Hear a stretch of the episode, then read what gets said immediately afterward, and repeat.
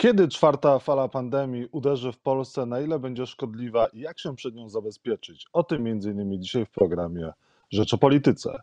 Jacek Nizinkiewicz, zapraszam. Dr Paweł Grzesiowski, specjalista w dziedzinie immunologii i terapii zakażeń, ekspert Naczelnej Rady Lekarskiej do spraw walki z COVID-19 jest Państwa i moim gościem. Dzień dobry, panie doktorze. Witam pana, witam państwa. Panie doktorze, na jakim etapie pandemii obecnie jesteśmy? Jesteśmy na etapie y, tak zwanego dołka między dwoma kolejnymi y, falami, przy czym trzeba zwrócić uwagę na fakt, że już tendencja się y, zmieniła i nie mamy już spadków. Mamy mniej więcej stały poziom zachorowań około 100, 120 dziennie, co zapowiada, że w ciągu 4-6 tygodni zapewne zaczniemy widzieć wzrosty być może sięgające nawet kilku tysięcy zachorowań dziennie. 17 milionów e, zaszczepionych to dużo w Polsce? To nie jest ani dużo, ani mało. To jest y, niestety na tyle y, mało, że jeszcze nie, nie zdołamy powstrzymać czwartej fali, natomiast to już jest na tyle dużo, że powinniśmy widzieć, szczególnie w tych regionach, gdzie zaszczepionych jest osób najwięcej, powinniśmy widzieć, że e, fala ma inny przebieg. Będzie więcej przypadków e, zakażeń, a mniej hospitalizacji i zgonów. Mm, e, kluczowe jest tutaj zaszczepienie grupy osób 60, dlatego że to są te osoby, które mm, są najbardziej zagrożone powikłaniami i zgonem. A więc jeżeli mamy regiony, gdzie takich osób zaszczepionych jest 75, a nawet 80%, to możemy tam spodziewać się właśnie tego lżejszego przebiegu czwartej fali. Natomiast w regionach, gdzie mamy dużo mniej zaszczepionych mm, osób y, w tym wieku, będziemy widzieć niestety te same obrazy, które widzieliśmy jesienią ubiegłego roku czy wiosną tego roku. E, czy COVID można przejść tylko raz? Zaszczepiliśmy się, to już jest po sprawie? Po pierwsze, na COVID można chorować y, na pewno kilka razy. Wiemy, że y, ozdrowieńcy mają y, słabszy poziom odporności i przełamanie tej odporności jest możliwe, szczególnie w, przez nowe warianty. Natomiast z, czy można zachorować po szczepieniu? Owszem, można mm, zachorować na trzy sposoby po szczepieniu. Po pierwsze, można mieć bezobjawowy stan jakby nosicielstwa wirusa mimo szczepienia i wtedy jesteśmy E, mało zakaźni i nie mamy żadnych objawów. Po drugie, można być mm, zakażonym wirusem z niewielkimi objawami i również można powiedzieć, że to jest efekt szczepienia, skuteczność udowodniona, bo nie mamy objawów. No i wreszcie bardzo niewielki procent, poniżej 1% osób zaszczepionych może zachorować objawowo i mieć problemy tak jak przy pełnoobjawowym COVID-19. A więc widzimy to w tej chwili na podstawie już danych gromadzonych, czy to w Anglii, czy w Izraelu, czy w Japonii, gdzie jest zaszczepiona duża część właśnie osób 60. Plus, I tam mamy rosnącą liczbę przypadków, a nie idzie za tym wysoka liczba hospitalizacji i zgonów. A jaki jest termin działania szczepionek? No niektóre osoby zostały zaszczepione już pierwszą dawką dawno temu. Prawdopodobnie pan jest jedną z takich osób. Tak, ja jestem y, z pierwszego, że tak powiem, rzutu. 4 stycznia dostałem pierwszą dawkę i y, na razie wiemy tyle, że odporność poszczepienna utrzymuje się na pewno 8 y, do 10 miesięcy i nie spada już drastycznie. Ten największy spadek dokonuje się w ciągu pierwszych 6 miesięcy. To jest mniej więcej połowa przeciwciał, które wytworzą się zaraz po szczepieniu po drugiej dawce. W ciągu pół roku tracimy tę, tę połowę przeciwciał, przy czym to nie znaczy, że komórki odpornościowe, a w szczególności komórki pamięci immunologicznej, y, umierają. One żyją dalej, one są w nas. Pytanie, czy wystarczy tych przeciwciał i tych komórek, żeby zapobiec kolejnej infekcji. Ten problem jest w tej chwili oceniany we wszystkich krajach, które rozpoczęły szczepienia przecież w podobnym czasie, bo pamiętamy, że właściwie cały świat zaczął szczepić y, w styczniu tego roku i na razie jedynym krajem, który sygnalizuje większy spadek e, poziomu przeciwciał niż, e, niż to, czego byśmy się spodziewali, to jest Izrael. Te dane nie są jeszcze wciąż potwierdzone przez inne kraje, a więc być może to jest kwestia małej grupy.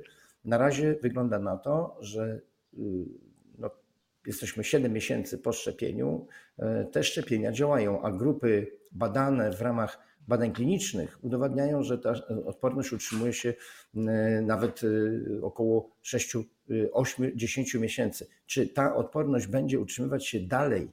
To zobaczymy. To jest wciąż przedmiotem badań. Ja spodziewam się, że nie wcześniej niż po roku będziemy musieli ewentualnie rozważać podawanie kolejnych dawek. Mhm. Opowiadałem się opinię, że y, COVID mogliśmy e, przechorować wcześniej, dlatego niektórzy nie chcą się szczepić. Na przykład dr Piotr Dębicki ze Szpitala Zakaźnego w Gorzowie mówi, że może przechorowaliśmy koronawirusa wcześniej i na przykład e, mieszkańcy Lubuskiego e, twierdzą, że też przechorowali koronawirusa już w grudniu 2019 roku. E, no też biorą te słowa doktora Dębickiego za pewnik. No i e, uważają, że skoro wcześniej go przechorowali, zanim na przykład w Chinach e, wybuchła e, pandemia, no to w związku z tym oni się nie muszą szczepić. Na ile to jest myślenie racjonalne i na ile rzeczywiście tak mogło być? Jest to bardzo mało prawdopodobne, dlatego że o ile możemy szacować, że koronawirus SARS-CoV-2 pojawił się E, pewnie wcześniej, gdzieś około e, połowy 2019 roku w Chinach, o tyle w Europie i w Polsce z całą pewnością nie pojawił się wcześniej niż na początku 2020 roku. E, oczywiście jakieś pojedyncze przypadki zachorowań mogły być, bo chociażby znany jest ten ślad włoski, gdzie no, naukowcy twierdzą, że znaleźli dowody na to, że y, chorowano już y, być może jesienią 2019, ale to nie były zachorowania ani na pewno masowe, ani y, te zachorowania nie gwarantują nam odporności, bo jeszcze raz podkreślam, odporność ozdrowieńca jest słabsza niż odporność osoby zaszczepionej i znamy takie mm, też już y, no, dowody y, kliniczne, chociażby z Brazylii, chociażby z y, Hiszpanii, gdzie ozdrowieńcy chorują drugi raz. A więc tu nie mamy mm, po przechorowaniu trwałej stuprocentowej odporności i zaleca się, aby ozdrowieńcy byli szczepieni. Można tutaj dyskutować, czy potrzebują dwóch dawek, czy jednej, ale powinni się zaszczepić. E, czy w takim razie e, problem z przekonaniem e, tych osób, które są no, niezaszczepione i nie chcą się zaszczepić, no, jest dużo większy niż nam się wydaje, bo wydaje się, że no, z jednej strony rządzący mówią, zachęcają do szczepień, a z drugiej strony pytanie, czy robią wszystko, co mogą.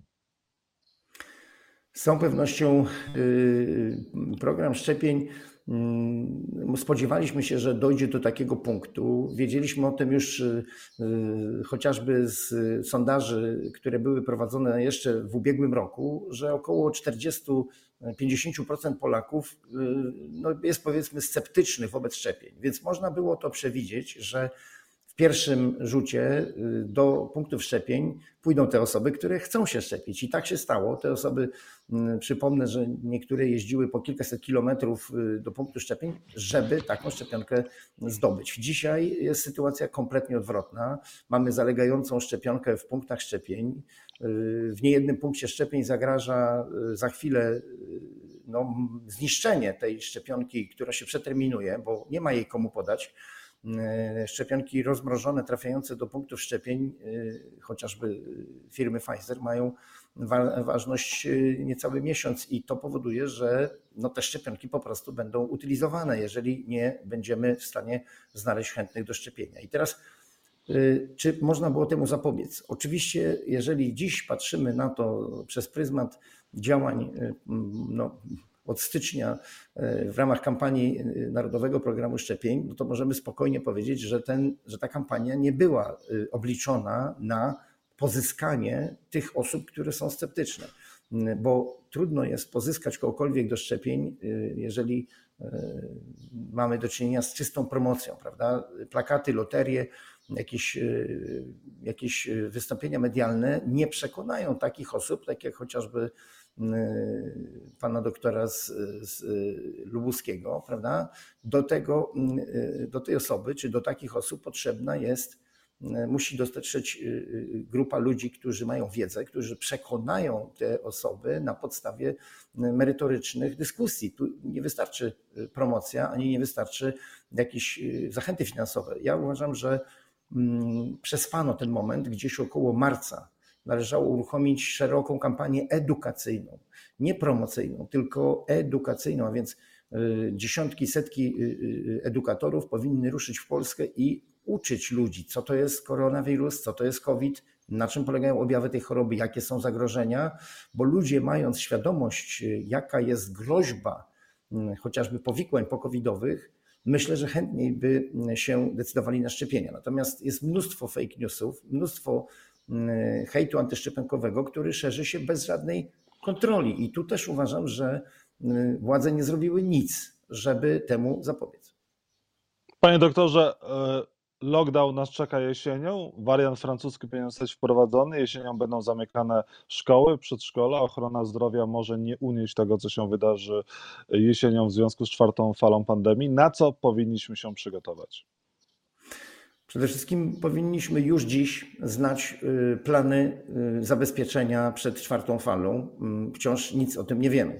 Y, mam nadzieję, że nie powtórzy się ta historia z poprzednich fal, gdzie doraźnie mm, wojewodowie przydzielali łóżka covidowe poszczególnym szpitalom. To już wiemy, że to nie działało dobrze i powinna ta strategia być zupełnie inna. Powinniśmy mieć wyznaczone szpitale covidowe już wcześniej, takie, które będą mogły przejąć pacjentów zakażonych, a cała reszta będzie pracować normalnie. Mm, druga rzecz to y, musimy mieć świadomość, że obecne monitorowanie nie działa za dobrze, dlatego że w tej chwili nie możemy liczyć przypadków. Powinniśmy mieć y, bardzo ścisły nadzór nad hospitalizacjami, nad nowymi mm, przypadkami tych ciężkich zakażeń w oddziałach intensywnej terapii, dlatego że jeśli my nie będziemy mieli codziennego raportu, ilu ludzi trafiło do szpitali na SORY mm, właśnie z podejrzeniem COVID-u, to dowiemy się o tym dopiero z bilansu łóżek, który jest przedstawiany no, w tych codziennych raportach. To jest zdecydowanie za mało. Po trzecie, powinniśmy mieć już przygotowany scenariusz właśnie na okoliczność mm, lockdownu, bo trudno jest też y, traktować lockdownem tak samo regiony dobrze y, wyszczepione i regiony gorzej wyszczepione. Przecież wiadomo, że tam, gdzie jest więcej osób zaszczepionych, będziemy mieli co prawda dużo przypadków, ale mało zgonów, mało hospitalizacji, więc tam można byłoby lockdownów mm, nie realizować. Można też rozważyć to, że w czasie lockdownu osoby zaszczepione czy osoby mm, z udowodnionym statusem ozdrowieńca będą inaczej traktowane, czyli załóżmy, jeżeli lockdown obejmie dany powiat czy województwo, to osoby zaszczepione będą mogły się y, poruszać normalnie, jakby nie będą podlegały lockdownowi, bo będą przecież y, zabezpieczone. Tylko to jest bardzo y, skomplikowane od strony logistycznej, bo przecież my musimy móc sprawdzić każdą osobę, czy jest zaszczepiona, czyli musi być system powszechnie dostępny sprawdzania tych certyfikatów, żeby można było zastosować takie rozwiązania. Także tego się nie da zrobić w tydzień to powinno już w tej chwili zacząć funkcjonować. Mm, są kraje, gdzie nie da się w tej chwili już wejść do restauracji bez certyfikatu i dało się to jakoś zorganizować, więc powinniśmy to również, y, moim zdaniem, przygotowywać już w tej chwili w Polsce. Czyli wariant francuski może nas ocalić. Moim zdaniem y, wariant francuski to jest, y, mm, to jest pewna próba zorganizowania życia mm, w nowych okolicznościach, czyli po pierwsze, y, spowodowania, żeby ludzie niezaszczepieni przemyśleli jeszcze raz swoją decyzję, a po drugie, żeby zaszczepieni nie byli, e, no można powiedzieć, mm, stłamszeni w wyniku tego, że ktoś był y, niechętny do szczepień, prawda?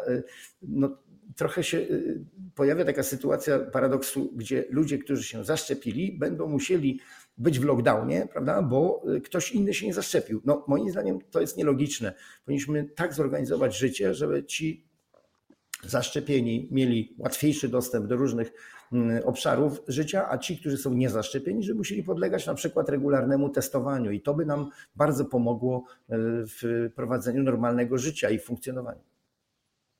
Doktor Paweł Grzesiowski był Państwa i moim gościem. Bardzo dziękuję za rozmowę. Ja również dziękuję.